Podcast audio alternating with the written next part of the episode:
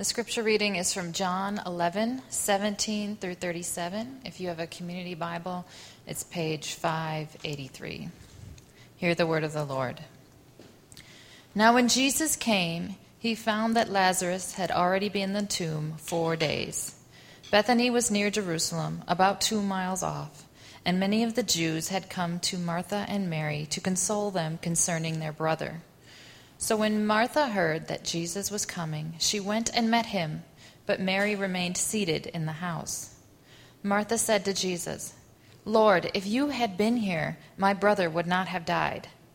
But even now I know that whatever you ask from God, God will give you. Jesus said to her, Your brother will rise again. Martha said to him, I know that he will rise again in the resurrection on the last day. Jesus said to her, I am the resurrection and the life. Whoever believes in me, though he die, yet shall he live. And everyone who lives and believes in me shall never die. Do you believe this? She said to him, Yes, Lord. I believe that you are the Christ, the Son of God, who is coming into the world.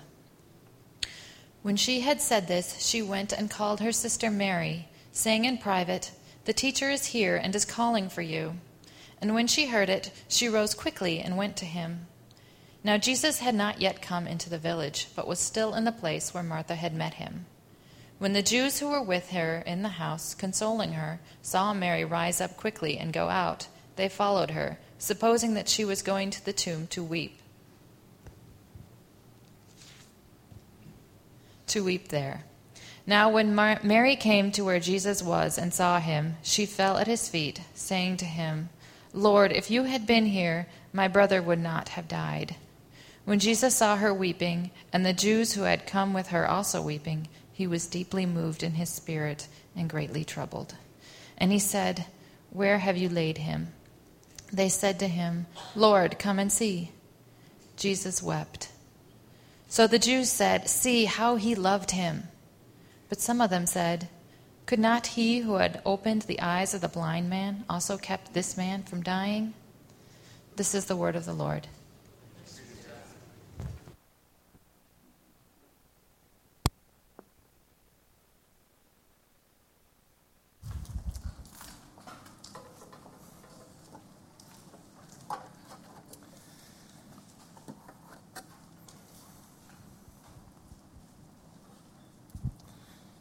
Some of you um, may remember, I personally, I can't forget. It was about three years ago. I was sitting in a chapel at St. Luke's Hospital. It was around 3 a.m., and I couldn't sleep. Um, I probably drank more coffee than I'd care to admit. Wouldn't be the first time, won't be the last. And my heart was so restless that there was no way I was going to be able to sit comfortably in a rocking chair in the hospital. And so I decided to go for a walk and meander down the sterile hallways of the hospital. Eventually, I made my way to the uh, hospital chapel, and I seated myself alone. There was no one else up at 3 a.m., apparently. And the sting of incense burned my nostrils, and I looked around the walls of the hospital, and I saw these pictures, these paintings of Jesus with scripture references stenciled below. Um, scripture references about faith and healing. Passages that pointed to if you had faith, Jesus would heal. You see, after two weeks of being in, in and out of the hospital, trying everything we could within modern medicine and through prayers after prayers to try to stop my son from being prematurely born. The battle was lost. And as I sat there looking at my son who didn't survive his birth, Allie and I both wondered if we were going to survive. I probably never cried as hard. I probably never felt more lost than in that moment. And sitting in the chapel about 12 hours later, the day before Christmas Eve, when the promised child, the Son of God, we were to remember was to be born, I remembered my son. And remembering, still holding the images of not holding my lifeless little son. And I still can't get those images out of my mind.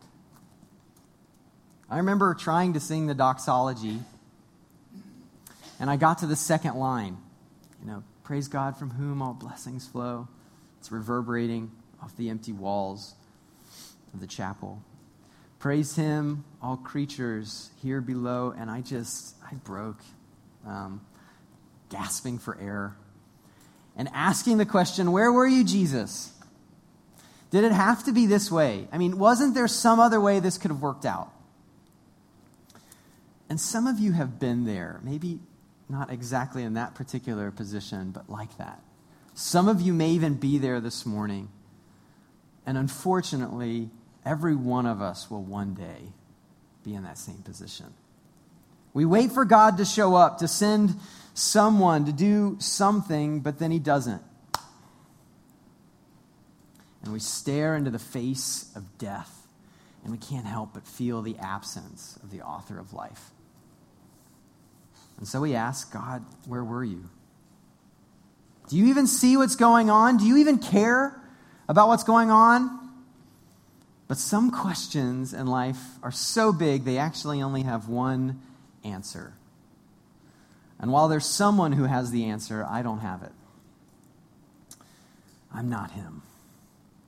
You see, this fall we've been walking through, we've been kind of stalking Jesus listening in as he listens to others in the gospel according to John, so that we can share Jesus the way Jesus did. We've seen already that he listens to the questions of a skeptic. He's peered through the silence of the satisfied. He's listened to the voiceless, the social outcast. And he's even dug deep underneath the surface of the heart of the indifferent. And so this morning we find a paradoxical picture of Jesus one who is broken, but who isn't beaten, one who's resilient and yet weeps as he listens to the groans of the grieving. Think about it. Whether you consider yourself a Christian or not this morning and you're here checking out Jesus, everyone feels like there's something wrong in the world. We see it in every tear that's shed, every heart that's broken, every complaint that is whispered or shouted. And Christianity's response is found in John 11. It's here we find that question, a question we'll all ask at some point in our life, or maybe you're even asking this morning, a question with only one answer. And since I'm not the one who can give you that answer, I want to pray and ask that the Holy Spirit would work in our hearts so that God will one day give us that answer. Let's pray. Our Father, we come to your word as you speak through various authors throughout time, authoritatively into our life. May we submit ourselves to your word. May your name be hallowed. May your kingdom come. Your will be done on earth as it is in heaven. Give us this day, even now, our daily bread. Forgive us our trespasses as we forgive those who trespass against us Lead us not into temptation, but deliver us from the evil one. For yours is the kingdom and the power and the glory forever and ever. Amen. Amen. If you haven't already, would you please turn with me in your Bibles to John chapter 11? As uh, Sherry already mentioned, if you're using one of the community Bibles, you'll find that on page number 583. John, he's the fourth eyewitness account we have listed in our Bibles Matthew, Mark, Luke, and then John. And we're going to be looking back in history with him in John chapter 11. It's here we find Martha and Mary, two sisters who probably aren't any more different.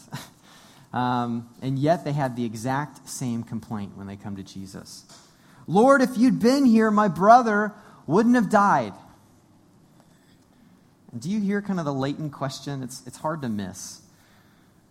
In the face of death, these two sisters both asked the question Where were you, Jesus? Well, let's find out. If you look back in John chapter 11, verse 1, John writes Now a certain man was ill, Lazarus of Bethany, the village of Mary and her sister Martha. It was Mary who anointed the Lord with ointment and wiped his feet with her hair, whose brother Lazarus was ill. So the sisters sent to him, saying, Lord, he whom you love is ill. So, okay, already we find Jesus, and he hears about Lazarus' sickness. And we start to think that maybe Jesus is just running a little late because the King's Highway is kind of backed up this time of year. It's a bear to get through um, because he hears this news, so now's the time to book it. But instead, what do we find? Starting in verse 4 But when Jesus heard it, he said, This illness doesn't lead to death. It is for the glory of God, so that the Son of God may be glorified through it. Now, Jesus loved Martha and her sister and Lazarus. So when he heard that Lazarus was ill, he stayed two days longer in the place where he was. okay, um, it just it, it seems to kind of smack in the face these two verses right next to each other. Jesus intentionally waits. In fact, if you look down to verse 14 and 15, Jesus has to be very direct with the disciples, and he says, This illness I'm talking about, actually, Lazarus is dead, okay? I've waited, and now he's dead. And I want you to think about that. Jesus waits so that Lazarus dies. Jesus waits until Lazarus dies, which is why in the story, Jesus never rebukes Mary or Martha for their complaint. Ever. They're right. He could have saved Lazarus if he would have come earlier, if he would have chosen to. So, back to our question where was Jesus when all this went down? He was 100 miles away, waiting for Lazarus to die, silent, while Mary and Martha watch their brother breathe his last and now are grieving over Lazarus. And Jesus, their hope filled Messiah, is waiting. He's waiting. There are moments we feel like this, don't we? In each one of our lives. Where were you, God, when we needed you? And you know, this story doesn't give us a picture of a God who rushes recklessly to our rescue, but one of who delays. He waits and even permits suffering and death and grieving. He doesn't show up in the delivery room. He doesn't always show up when we think it would be the most convenient, the easiest, the most comfortable. So, what does this mean about God? It's a question, actually, the people of God have wrestled through throughout the Christian history, and it's not an easy answer. So, here are three possible responses. First, we can see God as actually a lesser God than we once thought. Maybe he really doesn't know everything that's going on. Maybe he's really not powerful enough to save me or to protect me or to keep me from these evil things in my life, from death of loved ones. But the writers of Scripture, they don't give any time to that particular worldview throughout the pages of God's Word. Anytime something terrible happens in Scripture, there's only one of two options. Either God was actually the primary agent of it, or, or he could have stopped it and he didn't. He could have stopped it and he didn't. Look, it's right here in verse 37 in your text. They say, Could not he who opened the eyes of the blind man that he healed earlier, who was born blind, also have kept this man from dying? Of course he could. That's the question is assuming a yes answer. Now, if, it's, if God's not a lesser God, the other option is, well, maybe there isn't a God at all. If we want to use the phrase, bad things happen to good people, why? Because not only is there not a good God who exists, but God doesn't exist, period. That's one option to take away from this story. And I understand how you could get there, but I want you to stay with me for a bit. There is a third option. And it's to see God as one who could have stopped the suffering, who could have stopped the pain, who could have stopped death, but he didn't. Whatever's going on in your life right now, whatever's going on in your family, God could stop it like that. And I don't say that to shock you. I say that as a pastor and a person who has had to wrestle through the feeling of the absence of God in the face of death. This isn't something I say glibly, but we all have moments in life, like Mary and Martha, where we say, Jesus, why didn't you do something? Where were you? Well, some questions, they only have one answer. And I'm not the one who can give it. So instead, let's listen into Jesus' response to Mary and Martha. We see actually in verse 20 that Martha is the first to hear that Jesus was back in town, and so she sneaks away to bring Jesus a question. It's a statement, but it's a question. Even amidst her pain, she comes believing. You, you, you, heard this in the text that was read. She comes believing that Jesus could do anything. And he's got this unique connection with God the Father that she doesn't know how to parse out just yet. And then Jesus gives her a hug and says it's all going to be okay. No, that isn't what Jesus does. Not with Martha. Instead, Jesus, he does something that shocks our sensibilities. He proceeds to make Lazarus' death all about himself. Look in verse 23, responding to, to Martha, Your brother will rise again. And I can almost feel the sting in Martha where she says, I know that he will rise again in the resurrection on the last day, but what about the grief of today? And Jesus says something astounding I am the resurrection, and I am the life. Even amidst loss, Jesus calls Martha to faith. Even amidst the pain of death, he asks her to go beyond this abstract belief of a resurrection that would come on the last day that almost every Orthodox Jew in the first century held to. And now he says, Hold this belief in me alone as the resurrection, as the life. He is the resurrection. He alone has the power over death. Those who believe in him will not die. He is the life in that all ordinary life, it falls apart without him. It seems meaningless, purposeless, at the very least, uninteresting. But life built around and on Jesus goes on without end.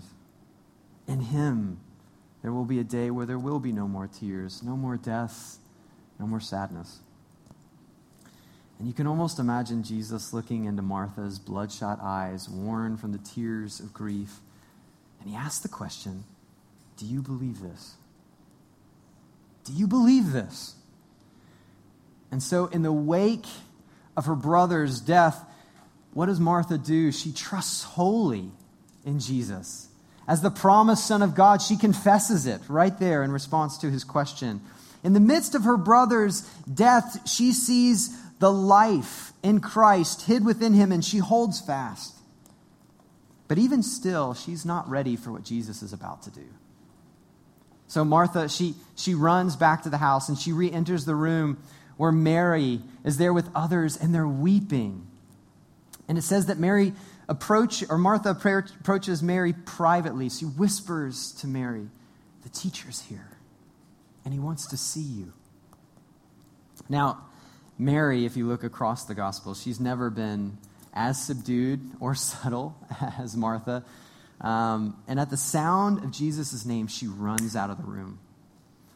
And you can imagine her panting as she's running with these intermixed feelings of anger joy and brokenness, kind of like a mother who finally receives back her child who had run away from home. Angry that the child had run away and left their family behind, but overjoyed that they're home and they just want to hold the child and celebrate over that child. And what Mary does is she runs and she grabs Jesus' feet and she begins crying and says the same thing Martha does. If you would have been here, my brother wouldn't have died. And while she's bawling at Jesus' feet, all the rest of the Jews, her family, her friends, maybe even some professional mourners, which was common in the first century, gather around them and they're weeping almost uncontrollably. And something happens with Jesus. In verse 33, being surrounded by people weeping over Lazarus, it says, Jesus was deeply moved in his spirit and greatly troubled. You know, this translation, deeply moved, that sounds so passe. Um, and, and the, the shameful thing about it is, every commentary will highlight how that particular translation, for some reason, in almost any interpretation, in any translation. It never really captures the depth and the pain and the anger that's going on in Jesus at this moment. In verse 35, we find the notoriously shortest verse in the Bible. Jesus wept. In verse 38, when Jesus gets to the tomb, he once again is deeply moved. He's outraged. He's broken. And what's going on? because believe it or not, Jesus is the one who has the biggest response to death in this whole passage. He's the one who has the most emotional response than anyone else that we have recorded in this story. But he had every opportunity to stop this. It's clear in the passage that he even has a plan. And yet, no one is angrier at death and sin that flows from unbelief here than Jesus. And so he weeps with Mary. And as an aside, as we wrestle sometimes with the authority of this text, I think this is actually one of the greatest reasons why I think this story isn't made up. Because if Jesus is the Son of God, is all powerful, is all knowing, and knows he's about to raise Lazarus from the dead, and yet he still weeps. It doesn't make any sense, quite frankly. And every historian will say, and later inventor of unhistorical tales would probably not have ascribed this attribute to Jesus. It doesn't make sense if you're making up a story to do this. But if it's real, if this is true, and we find one of the greatest pictures of who God is. It's too bizarre to be fabricated, honestly. And so let's pause at this bizarre moment and see what this means for us. As followers of Jesus, how does he inform the Christian's response to grief and to the grief of those that we see around us? Well, first, we're freed to weep deeply with others about death. Look in the text and you try to find Jesus rebuking Mary and Martha for bringing their questions, for bringing their complaints. If you go looking in the text and try to find a stoic Jesus, you won't find him. He's not there. But instead, he weeps with them at the brokenness of a world where sin and death still exist. And we tend, when we grieve, we tend to lean towards one of two extremes. Depending on our personality or even our culture, both of those components coming together. For one, when we face death, we can face it with a blind optimism, where we're afraid of actually opening up ourselves to grief it's the old fake it till you make it approach. You always have a smile, you're always put together, tears never shed from your eye, with a hope that finally no one will see the crack in your own soul. Hiding from grief and the pain of death, and it just won't last. It never works. And you feel isolated, alone, and even more miserable. The other extreme is that we face death with this dark pessimism that in the face of the death of one of our loved ones, we can actually respond to the point that we can't catch our breath in this life. We let death have the final word in death. But what we see from Jesus and actually the people of God throughout history is a freeing third way. We're called to come with the boldness of realistic lament. Now, lament is raw prayer. It's not sugar coated, it's not nice and neat. It's prayer to God acknowledging that the world is not the way it's supposed to be. You know God is so good that He is all powerful, and yet you see pain and you see death in the world. It's a song of weeping, of frustration. It's exactly like the psalm that was read for us by Frank Psalm 88, one of the darkest psalms in the Psalter. You know God could have done otherwise. But you still bring your questions and you ask, why? Where were you? It's running to Him with our grief rather than letting death have the final word. We come with our frustrations like Mary and we fall at His feet and we ask for Him to show up. And we do it with our coworkers, we do it with our friends, with our family, with our neighbors, with Christians and non Christians. And we ask the question, Where were you, God, in this? And we hear Paul's call to us as our vocation as Christians later on in Romans 12, where he says, We are called to weep with those who weep. Where does he get this from? It's because he knows Jesus and he knows who we are called to follow after. But that's not all that Jesus does, right? He also points to himself. He makes Lazarus' death about him. And in a very real sense, every death is pointing us to Jesus. As Christians, this means that, we're point, that we point resolutely to Jesus in death. So, yes, we weep with those around death and in death, but we also point resolutely to Jesus in death. Now, this doesn't mean what we sometimes think it means with these glib sentimentalities, where we pat each other on the back to make ourselves feel better and say, oh, he's in a better place. Or the Lord gives and the Lord takes away.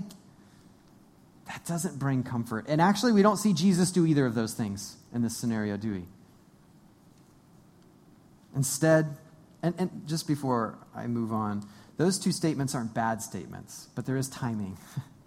there are moments to say those. those are, there are moments to wrestle in those. But in the face of death, Jesus weeps, he gets angry, and he points to how Jesus or Lazarus' death is about someone bigger than Lazarus. And one of those times that we can do that most resolutely is in our own death, whenever that comes. I'm not sure if you've heard about the heartbreaking story. It's been in the news. Brittany Maynard. Um, she was 29 years old. She was married and wanted to start a family, but instead she's di- she was diagnosed with a fatal brain cancer and was given six months to live. After weighing all the options of treatment, her and her family chose to move to Oregon, which is one of the few states where you can choose to actually purchase a prescription drug that will end your life when you're ready to end it when the pain was too real, the suffering too gruesome, too, too dark to bear, she can take the pill and end it when she's ready. And the reason I bring up her story is because around the same time I heard about Brittany, I heard about Kara. And Kara knows someone that Brittany doesn't. Kara knows Jesus. And, and she too is battling with terminal cancer but she's chosen to surrender her timeline to God. Listen to what she writes in an open letter in her blog to Brittany. As I sat on the bed of my young daughter praying for you, I wondered over the impossibility of understanding that one day the story of my young daughter will be made beautiful in her living because she witnessed my dying. That last kiss, that last warm touch, that last breath matters. But it was never intended for us to decide when that last breath is breathed. Knowing Jesus, knowing that He understands my hard goodbye, He walks with me in my dying. My heart longs for you to know Him in your dying because in His dying He protected my living, my living beyond this place. Brittany, when we trust Jesus to be the carrier, protector, redeemer of our hearts, death is no longer dying. My heart longs for you to know this truth, this love, this forever living. Kara knew something about God. She knew God delays, but she also knew that she'll never die alone with no eyes on her. In John chapter 11, Jesus knows exactly what's going on with Lazarus. He knows exactly that he's going to die, and it's actually going to be for the glory of the Son of God. And this can be really jarring for us in a world where many times we're preached a, pro- a prosperity gospel. If you just follow Jesus, he makes everything right. Not always. Eventually, yes. But there will be dark days ahead for each of those who follow Jesus and pick up their cross. And I think a really helpful voice actually comes from the 16th century. Martin Luther, in a sermon on death, he writes In the hour of his death, no Christian should doubt that he is not alone. He can be certain that a great many eyes are upon him. First, the eyes of God and of Christ himself, for the Christian believes his words and clings to his sacraments. Then also the eyes of the dear angels, of the saints, and of all the Christians. And then I would go on to add your friends, your coworkers, your family, and your neighbors who don't know Jesus. They're watching. We're called to point resolutely to Jesus in our death.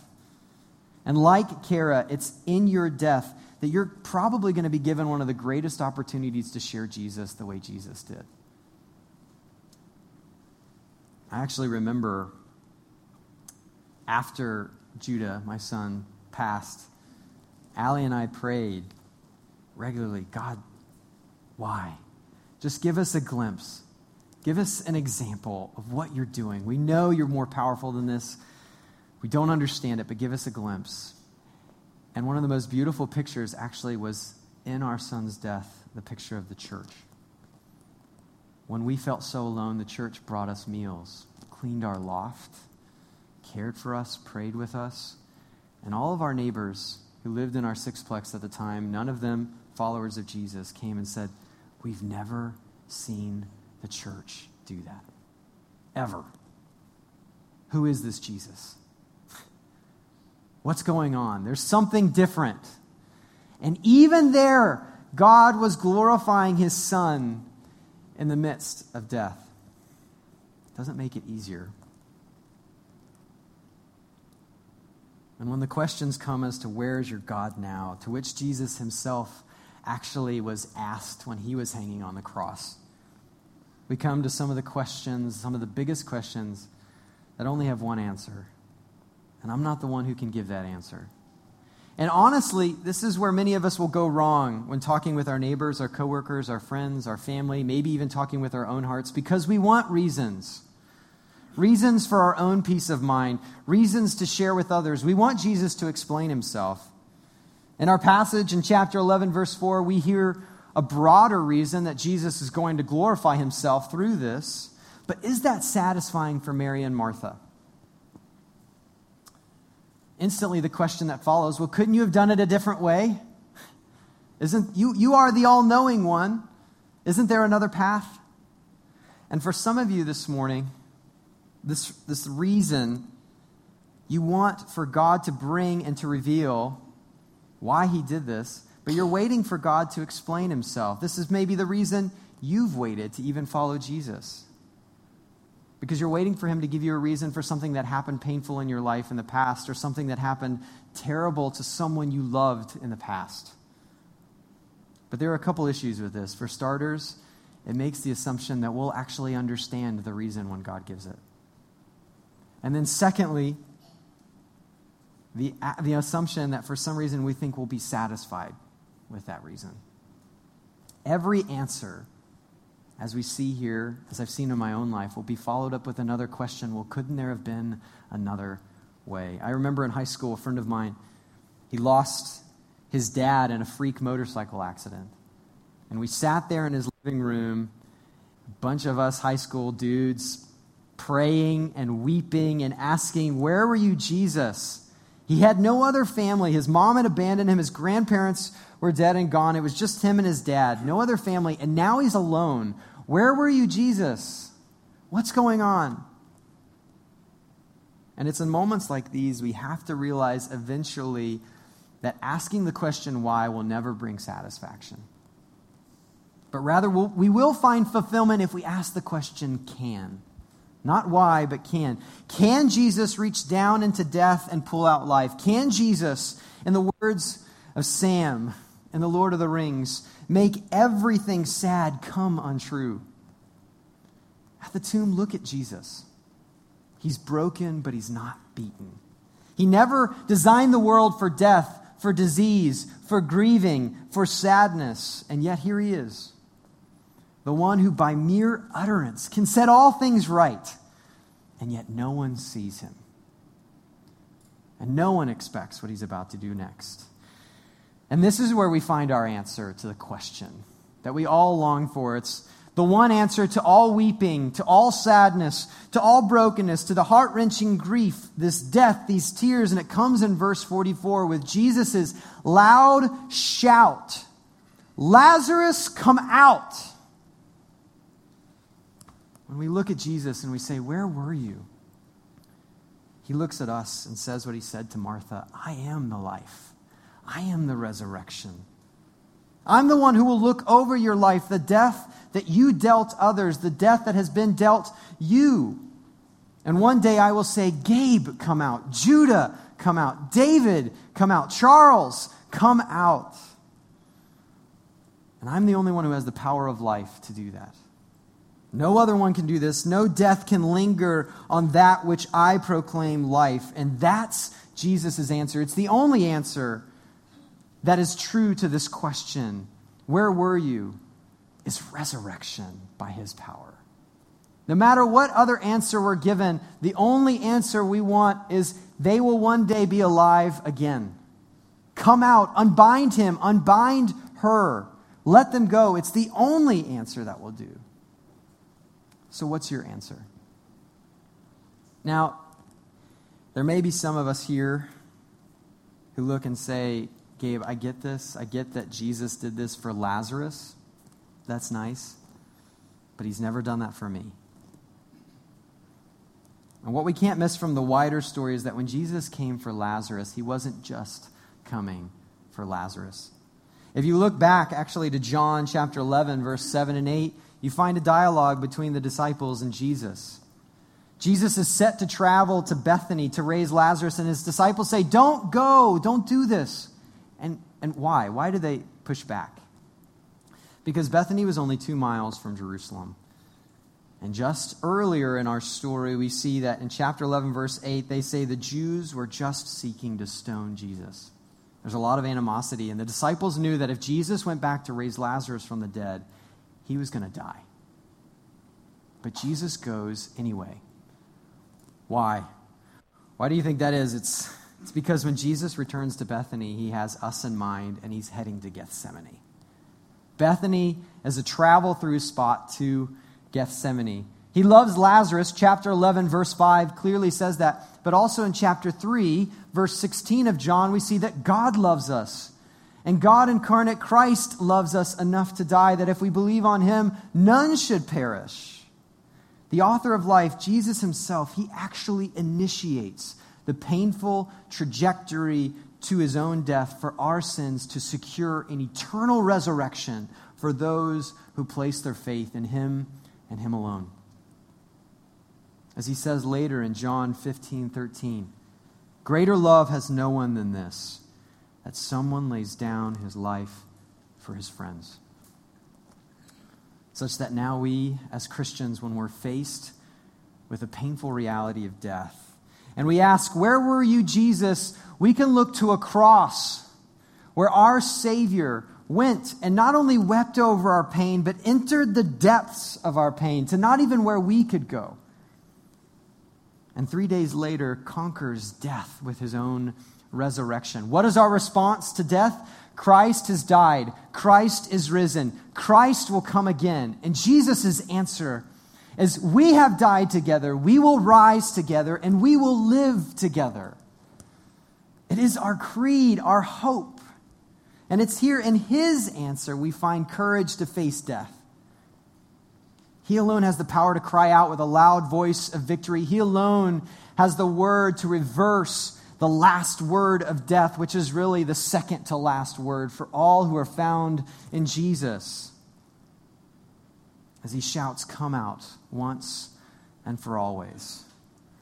It's with this resurrection life courage we can now weep with others about death because having even the taste of resurrection life now that will go into eternity, we see all the more the ugliness of death having now this resurrection life courage here, we can actually die with courage, pointing to Jesus resolutely because he has the final word, not death. For he said it to one before, to Lazarus. And there's going to come a day where he will say, Come out forever to all who are his. And so we can sing, even in the shadow of death, in a hospital chapel with the echo of his voice ringing loud and clear Oh, death, where is your sting? Oh, hell, where is your victory? Oh, church, come stand in the light. The glory of God has defeated the night. Let's pray. Heavenly Father, only you can give this answer through the finished work of Jesus from the proclamation of our risen Lord to come out. We look forward to that day. We hold fast to that day where that proclamation will be the final word for those who are His. God, we come to death and we want all of these reasons why the pain is now and why the grief is now. We may not be able to understand it. There's a good chance that the grief is so intense we probably won't be satisfied with it. But may we be satisfied with Christ. May we hold fast That when Jesus says, Do you believe this? May we believe and hold that He is the resurrection and the life, the only true answer to the question of death. We pray all this as a people who are feeble, who many times wrestle with belief. Help us in our unbelief. In His name, Jesus Christ, we pray. Amen.